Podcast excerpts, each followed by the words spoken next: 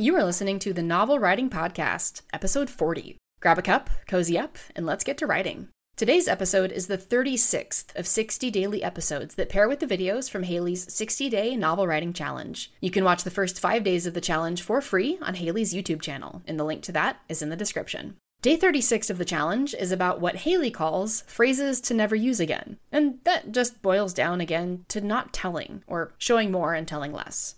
For today's companion episode, I want to focus more on crutch words. Every writer has a few words and phrases that she defaults to. Mine typically have to do with shivers racing down someone's spine, a throat tightening with emotion, frowning, or, as my mom pointed out, my character Renault always being grumpy and gruff. If you've written a draft before, or you find yourself writing phrases over and over again, make a list of those words and phrases.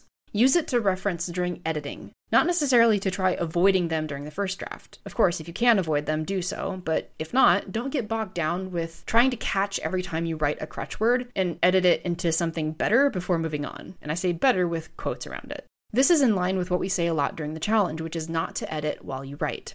Remember, the first draft is supposed to be garbage. Let it be garbage. Don't try to come up with alternatives in the first draft if it slows you down. My drafts don't get that cleaned up until copy edits, and that's the second to last editing stage. Your draft can have those crutches all the way to copy edits, and it won't be the end of the world. In fact, copy edits are great because copy editors can catch all the crutch words that you might have completely sailed over when writing. Lauren Loftus is my copy editor through Tally Ink, and she's caught so many of my crutch words and then kindly written them all down for me for future drafts. I use that sheet she provides to run through my drafts before they go to her for the next books.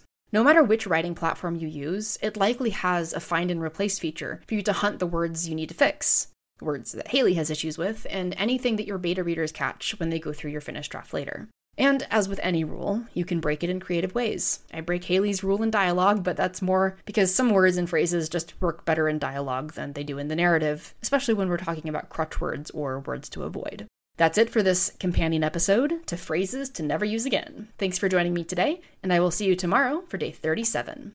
The Novel Writing Podcast is a production of Tally Inc. To find out more about our writing resources, including the 60 day novel writing challenge, check out the links in the description.